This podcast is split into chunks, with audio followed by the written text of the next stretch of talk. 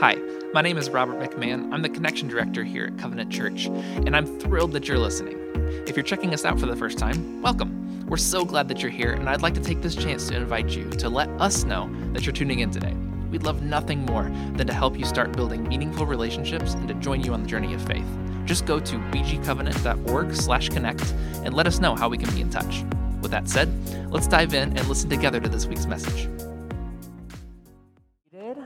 Uh, if you do not know me, my name is Nick Gillispie. I'm one of the pastors here at Covenant Church. And uh, I get to kind of, you know, this is round two of our Reclaim series. Uh, we're kind of retaking a look, especially post pandemic, you know, what do the scriptures have to say to us about our faith, our identity, and our practices, and how we live these things out?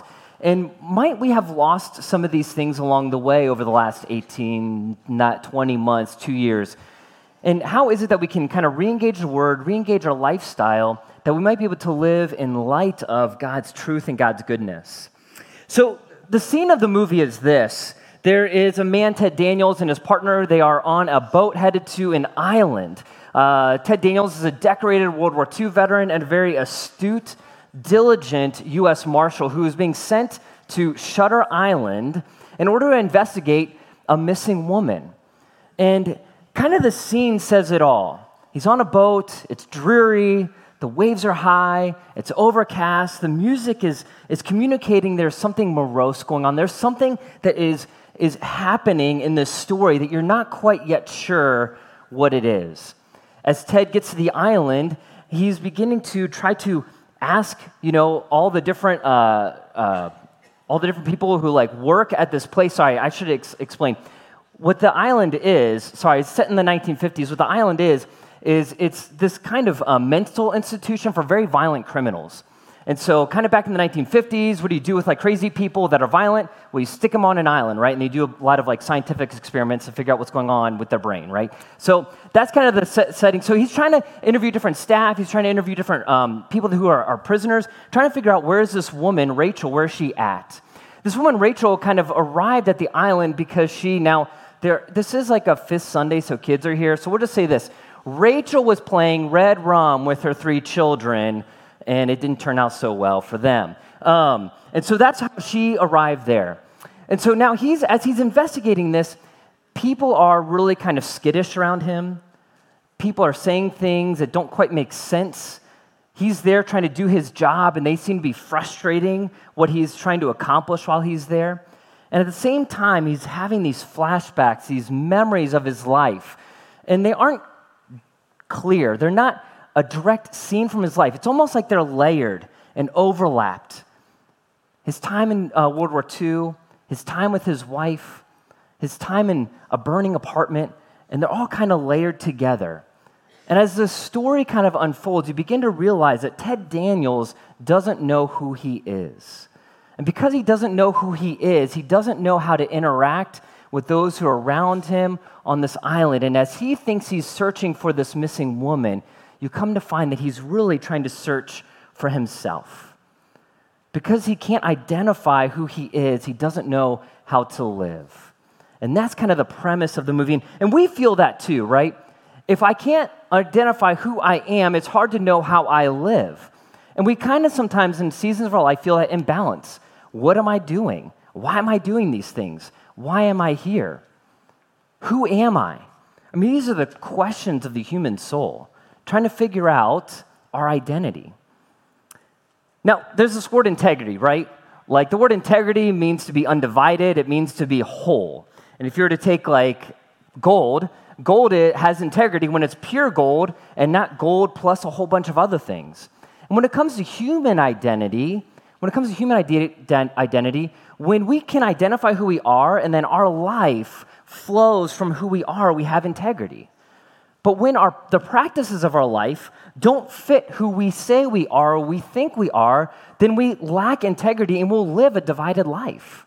We will struggle to identify who we are and to then allow that identity flow from our life. And this is where John takes us as we're taking a look at this letter, this epistle that John wrote to an early church because they were struggling with their identity. They had lost sight of who they were in God. So, our big idea for this morning is this Embracing and embodying our identity as God's kids produces spiritual vitality. Embracing and embodying our identity as God's kids produces spiritual vitality. Embracing, accepting, receiving, embodying, living, practicing that identity. And that's what John addresses to us. So, no light work before us this morning is where we're going with this, all right? One of the reasons I love John is I think John really deals with a lot of things when it comes to philosophy and psychology when you read through uh, his letters and through his books. So, what we're going to do this morning is, as we take a look at this, this text, all right, we're not going to look at it, I'm not going to read it all at the same time. I'm going to read a, a couple verses. We'll unpack it here a little bit. What is John saying? We'll then go to the next section. We'll read those verses. What is John saying? And then we'll kind of look to apply it at the end once we kind of work our way through the text. So I want you guys to see what John's kind of putting together for these people. All right, chapter 2, verses 28 and 29. And now, little children, abide in him, him, God, Jesus, so that when he appears, we may have confidence and not shrink back from him in shame at his coming. If you know that he is righteous, you may be sure that everyone who practices righteousness has been born of him. We see right from the beginning that John is going to put together who they are in their practices, that if they understand who they are and they're living out of that, they're going to live a righteous life. And those things are going to be fitting. But first, he says, hey, he says, little children. Now, this is not to demean his audience. He's not saying, hey, you adolescent, you know, uh, adults who are acting like children. That's not what he's saying. This, this diminutive word for this Greek term is actually a term of endearment. And so John has just finished in the previous section of this letter talking about false teachers who came to, to teach them something that was contrary to the good news of Jesus Christ. And so what he's saying now is he's kind of saying, hey, beloved children of God. And, and he's hoping that they would lean into what he's about ready to communicate to them because he wants them to receive what he's about ready to say as a child, understanding that that what he's communicating to them is, is that they are from God. They are God's children. So, hey, little children, this term of endearment, abide in him. So, be, that word abide means to be or live in fellowship with God. So, you can imagine, like, you know, uh, a husband or wife was sent overseas, you know, to like defend their country, and they were in the military, right? And they're separated from their spouse by hundreds, thousands of miles, a different time zone that just because they're separated physically doesn't mean that they're separated in their heart. It doesn't mean that they're separated in their relationship with one another, right? Like their nearness has something to do with their fidelity, their commitment to one another, their communication and correspondence back and forth. That even though you might be physically apart, you still can be in your heart abiding with and in that relationship. And what John is saying is that this false teaching, we'll get into that here in a little bit, this false teaching has allowed this early church to begin to drift away from their connection with their Heavenly Father. All right, this false teaching has allowed them to begin to believe that they're further away from God than they really are. And so he's saying, little children, hey, remain connected, remain close to your Maker, to your Heavenly Father. Why? Because He is going to come again. This is a hope of the Christian gospel is that God, while we do not see him presently now, he will come again and we will get to see him face to face. That's our hope, right? Like we long to see God. Again, you know, you can imagine that husband and wife, what they long to be together face to face. They are excited for that day of reunion. And so for us, we are excited for that day of reunion when we get to see God face to face again. And he says, but on that day, he wants them to live faithfully that they can be confident on that reunion day rather than lacking confidence. Now, I was raised by a single mom, and so one of kind of, you could say, the benefits or drawbacks of that was that when I got home from school, I had several hours home alone by myself till my mom arrived home at 6 p.m. And every day, I didn't know that these were the, this was the term for, but at 6 p.m. every day when mom arrived home, that was the day of reckoning for me. How did I behave when mom was gone? You know, and as an adolescent boy who was very curious and had a lot of things going on, wanted to do a lot of things, get uh, mischievous things, there was a lot of days that I regretted mom coming home. I would just like lament and stare at the clock. Can time stop? Because I don't want to get caught. I don't want to have to deal with the way that I've like been living or behaving during this time. Uh, there was this one time where uh, uh, I was in the front room and uh, my back was to the hallway where the front door is, and I'm, I'm working on something, and my mom walks in, and I turn around like this, and I realize I'm caught. And in one hand is wood glue, and the other hand is the bottom half of my mom's antique great grandmother's clock. And I was, she's like, What's going on? I'm like, uh, I'm trying to fix the clock. I'd been messing with the weights in it, and then the weights dropped out of my hands, and the whole bottom fell out. And let's just say mom walked into a lot of moments like that. Mom's coming home, right? And I'm not confident if I've been horsing around and not doing the things that are fitting for mom's house. But if I'm living the way that I know that is respectful to my mom and our house and under her kind of authority, you could say, I didn't really think about mom's coming, right? Like I had fun, I you know, I had a good time, and mom came home and I was great. It was great to see her, but I haven't been living the way that I know I ought to live. Then there's some fear there. So that's what he's saying. Little children, abide in that relationship with the Heavenly Father, right? Because He's to come again. We long to see Him face to face. And on that day, we want to be confident when we see Him again. All right, John continues. We'll pick up in verse 1 of chapter 3. See what kind of love the Father has given to us, that we should be called children of God. And so we are. The reason why the world does not know us is that it did not know Him. Beloved, we are God's children now, and what we, what we will be has not yet appeared. But we know that when he appears, we shall be like him, because we shall see him as he is. And everyone who thus hopes in him purifies himself as he is pure. Again, John packs a ton here in just a couple of verses.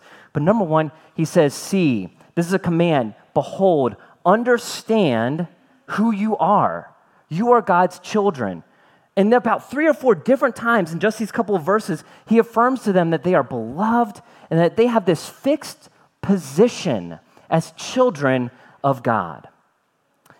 See, we're tempted as people to find our identity in conditional things rather than our position. I am who I am because of how I feel.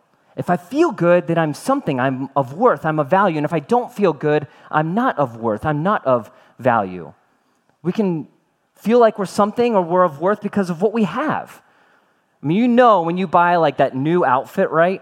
You feel a little bit better. Like you're a little bit holier, you're a little bit more righteous than you were before when you got that outfit, right? Or especially when you buy a brand new car and there's a new car smell. There's something about new car smell, you're like, man, I just must be an incredible human being, right? So, you know, we, we want to look at those things. What do I have? What do I own? What do I do? What's my position? Have I accomplished my to do list, my checklist? Am I doing good things? Do I have good intentions? Some of us, we think that we're good or we have worth because we have good intentions. I intend to do good things with my life. Therefore, I'm a good person or I have a value or of worth. As human beings, we are always searching for conditional things to find our identity. But the thing is that those conditions change all the time. My feelings change. That new car smell wears away. My position changes, my lot in life changes, seasons change. These are inadequate places to find our identity. John knows this. John is saying, You are in a fixed position as a child of God. I mean, if you have children, you know, however your children behave, however it is that my mom walked in and whatever she found broken in her house, I was still her son. And that wasn't going to change. That was a fixed position. If you are God's child, if you received Jesus in your life, if you've said yes to his divine fatherhood, then you are his son or daughter. And John wants to drive that point home because when he gets to how they're living, he wants them to understand you live from where your identity is, this fixed position as his child. As his child. You see, we want to ask the question, who are we? When really the question is, whose are we? Who do we belong to? Every, hum, every human being longs to belong somewhere. We long to be included. We long to have a group where we're accepted, where we're embraced. And in the divinest, highest reality, God the Father wants you to belong in Him and with Him, that you belong to Him. It's not who are you, it's whose are you. Now, John continues. He says, hey, the, the goal here is that when we see him face to face, that we'll be like him, that we'll become who he's made us to be. Now, this doesn't mean that you'll be pressed through some sort of like Christmas cookie cutter kind of stamp or something like this. This is that God has uniquely designed and made you, and all of us as human beings, to, to be made in his image. And so we long to be who we were made to be. And what John is saying is that when you are operating from this fixed position as God's children, that day of hope when we'll see him face to face, will finally arrive to being who we long to be, who we were made to be. It's inherent in all of us, right? Like when we have, we just had child dedication, right? Like you have your children, you want to somehow attach your child to yourself if you're a parent or a grandparent, right? Oh, you know, his eyes are just like yours, you know? Oh, you know, when she does this thing, you know, she must get her like reading ability from her grandfather. He was always a good reader or whatever, you know? Um, he's, he's an athlete. He probably gets that from his grandma, you know? We, we inherently want to attach our children to ourselves, right? And then when your child has like a negative thing, you always attach them to the other parent. You're like, oh, it's because of you that they're this way. Allie and I, you know, we have been married for like 17 years now. We are quite opposites from one another, and we laugh and sometimes we agonize over the ways that we are different than one another. Uh, I remember uh, early in our dating uh, life together, we were carving pumpkins. We were just talking about this the other day. We were carving pumpkins, and I thought it would be cute and playful and flirty to throw pumpkin pulp at her. so I grab the pumpkin pulp and I throw it at her, and it hits her in the face. And she, I had never seen this look on her face ever. I mean, I, th- I was like, is something wrong? What did I do? and she was so offended. She was so offended. So Allie, Allie is very organized. You know, we say America runs on Dunkin'. Well, the Gillispies run on Allie because she makes so much happen in our life. We would not eat or be dressed. I look the way I do because of Allie. Like, that's the only way that this happens, right? Whatever, however you judge this, she put it together. So it's not my responsibility, it's hers. I mean, Allie just like, she nails her schedule down. I mean, she like plans times when she's gonna plan her times. Like, that's how she is. And for me, for me, like, you know, you're like, hey, Nick, plan your perfect day. Well, if I've got to plan my perfect day, it's already imperfect. Like, I don't want to plan my perfect day. I want to wake up and do whatever it is that I want to do, like in the moment, is what I want to do. And so, anyways, I'm much more kind of spontaneous. I just want to kind of go with the flow. Let's let that not be stressed or anything like that. And Allie's much like, hey, let's schedule, you know? And so, one of our kids, my daughter Madison, she's a little forgetful. And so when she leaves stuff at school, which happens often, her coat, her lunchbox, her red folder with homework in it, it's like, how could you forget this stuff? And Madison's like, I don't know. And I'm always like, honey, let's, you know, let's give her some grace here. Like, maybe I would do that too. Madison comes home and she dove in the mud, like on, at football practice, or not, or playing uh, at recess with the kids. How'd you get so muddy? Didn't you know it was muddy? And uh, Maddie's like, I don't know. I was just playing football and I dove for the ball and stuff. And I'm like, I probably would have dove in the mud as well. so, you know, there's those things where you're like, oh man, I, I love this about my child. You know, we, we want to be like our, uh, we want our kids to be like us. We want them to be like, uh, what, you know, we want to be like them. We want to have that attachment, right? Because we're inherent, it's inherent in us to be affiliated in that way.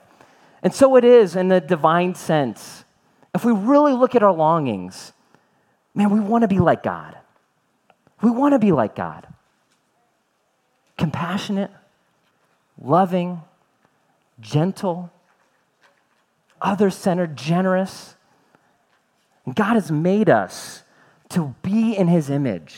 And these are good things that we should embrace, these desires. These are good desires that we should embrace and move in and towards them. And so, what does he say? You're pure, what? Not how you behave. You're pure when your hope is a hope that God has put in your heart. When you hope to be like him, to be, to be again reclaimed in his image, then you will move towards purity. You'll move towards integrity. That's what John is saying to the church. All right, well, he's got more things to say, so let's keep on going. He says, Everyone who makes a practice of sinning also practices lawlessness. Sin is lawlessness. You know that he appeared in order to take away sins, and in him there is no sin. No one who abides in him keeps on sinning. No one who keeps on sinning has either seen him or knows him. Little children, let no one deceive you. Whoever practices righteousness is righteous, as he is righteous. Whoever makes a practice of sinning is of the devil, for the devil has been sinning from the beginning.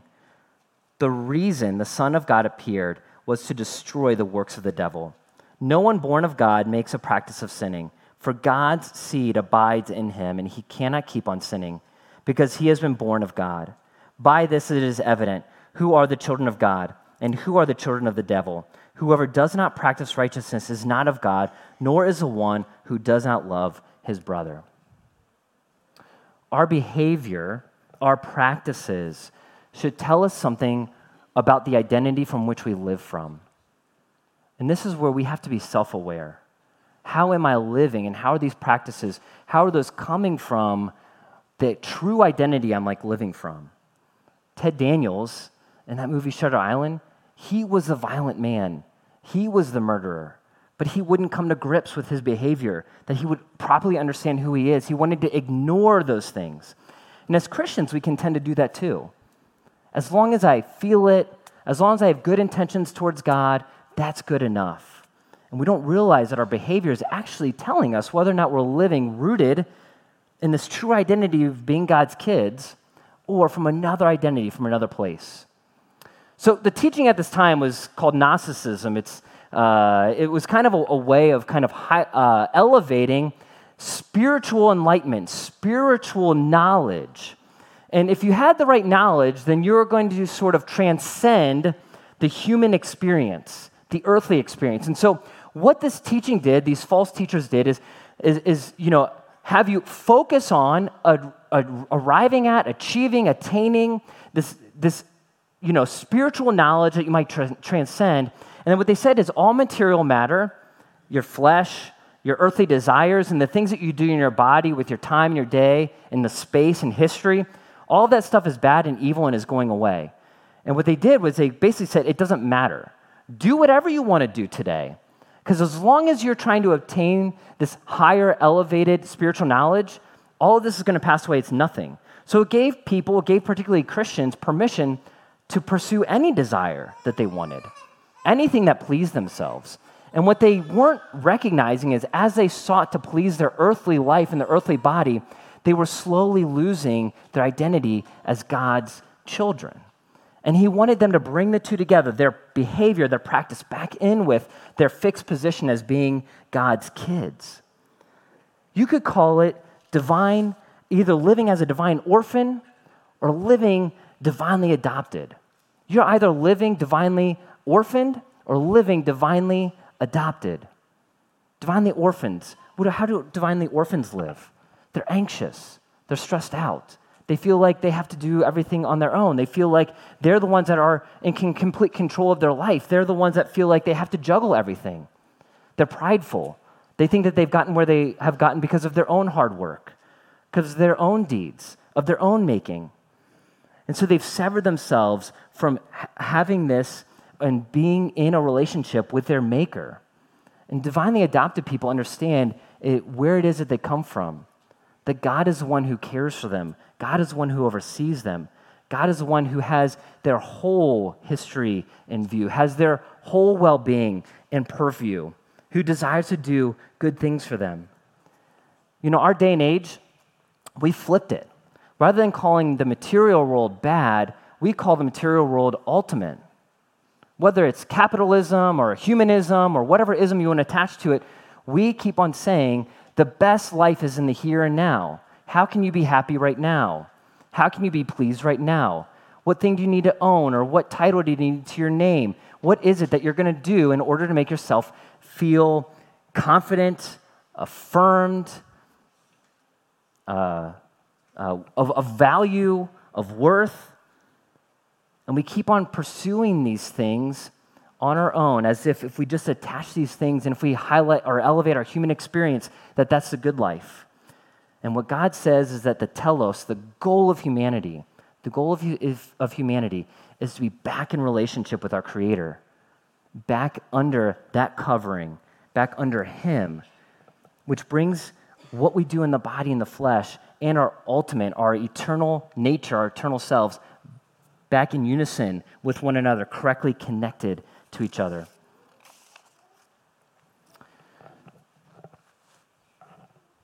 Um,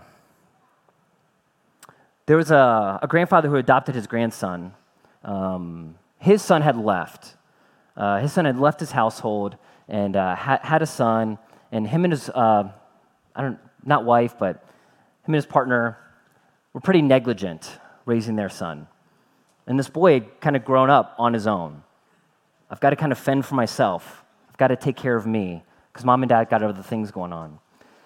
And so finally, the, you know, child services stepped in, removed the child from this very negligent home, and reunited him with his grandfather, which he had not seen before or been around.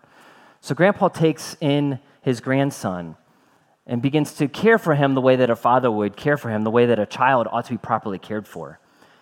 But the thing is that he rebelled against that. It didn't make sense to him. It was weird. He just thought he had to continue to fend for himself. And one particular day, when they went out to the store together, the grandson was caught stealing.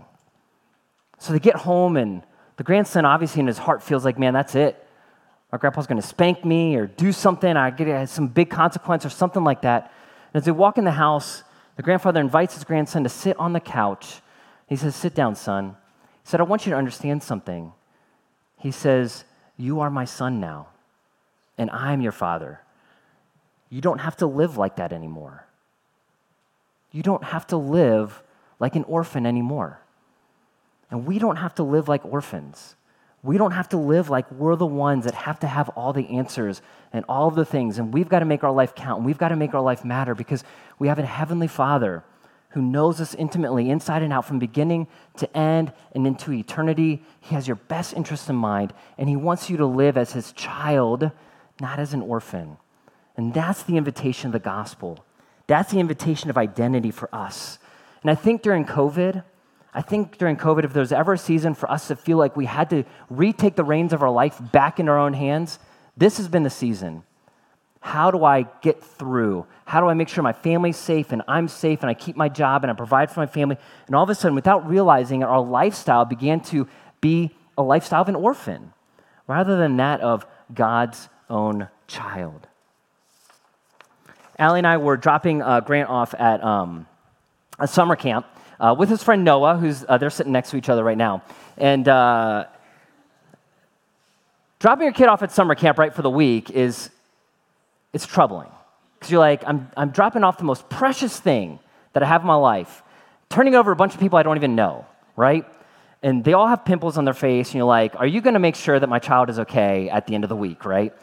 And because of COVID, all of the closure that you're looking for in this experience isn't there.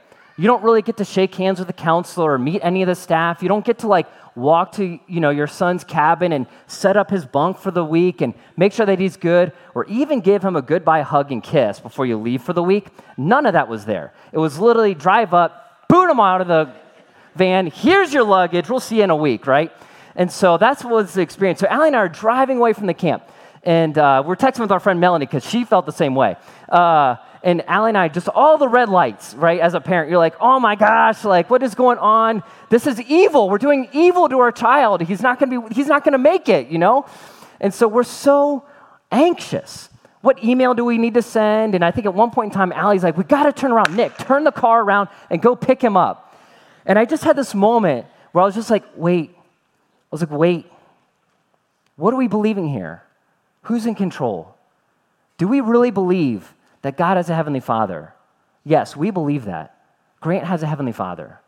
Do we believe that that same heavenly father is our heavenly father? Yes, we believe that he's our heavenly father. Do we believe that he's more in control, more loving, uh, more caring, more powerful, more in the know than us? Yes, we believe all of these things. And man, the whole air of the, of the van was completely changed just by reminding ourselves we are God's kids. He is God's kid. He's got it. We don't have to. That doesn't mean that we'd be irresponsible, right? But what it did mean is that we didn't have to have all the answers and that we could reclaim that identity. We could live in this place of being rooted in Him. And so as we close, as we close, I just want to ask you this. One, have you embraced being God's child? Have you ever received Jesus in your life? John says in his other gospel, John 1 12, for those who receive him, Jesus, for those who believe in his name, he gave the right to become children of God. When you receive Jesus into your life, you now are God's kid, that fixed position. Have you received him? if you never have, I would invite you to tell God you want to be his kid. And it's as simple as that. It's not about what you do, it's not about having to fix your life up or anything like that. God wants you in his family. And it just has to do with, I want to be in that family. Maybe you've said yes to being in that family. Maybe you've been, but you, maybe you've been living as a divine orphan for months, years, and maybe baptism that we've got coming up in two weeks. Maybe that is your opportunity that God is saying, you know what, I want you to be baptized. Not that that makes you my child, you already are, but that baptism is a way of outwardly saying, in a very real way, I am God's kid. I was in my own flesh, and then as I was washed clean, I now am a new creation. I'm now not an orphan, I'm now an adopted son or adopted daughter. Maybe baptism is that way in this season of you reclaiming your identity in the Father. So, have you embraced it? But secondly, are you embodying it? For those of us, myself included, if you call yourself a son or daughter of the king, are you living the life of someone that's a kid? A kid is carefree, right? Parents ultimately have the responsibility, right? They, they care for you. And are you living that way? Do you stand from that place? Are you reminding yourself every day as you wake up, you don't have to achieve at work. You don't have to achieve as a parent. You don't have to get that to do list done in order to be something. You already are. Are you living from that fixed position? In this final section that we took a look at, that's what he was saying in regards to like the devil and God, is that most of us through our practices, we're living from that fixed position of coming from in our identity apart from God, severed from him. And if we're his children, let us come underneath and remind ourselves and live from that place. And then, as we have that position, then the way that we live that out as we go about our life is going to be drastically different. We're going to find ourselves practicing the household rules of God, you could say. And so that's the way I want to leave it. I want to. Hi again. Just a reminder to let us know that you're listening by heading over to bgcovenant.org/connect. If you're ready to be known, we'd love to know you. And we hope you'll join us soon, every Sunday, in person or online. Thanks for listening.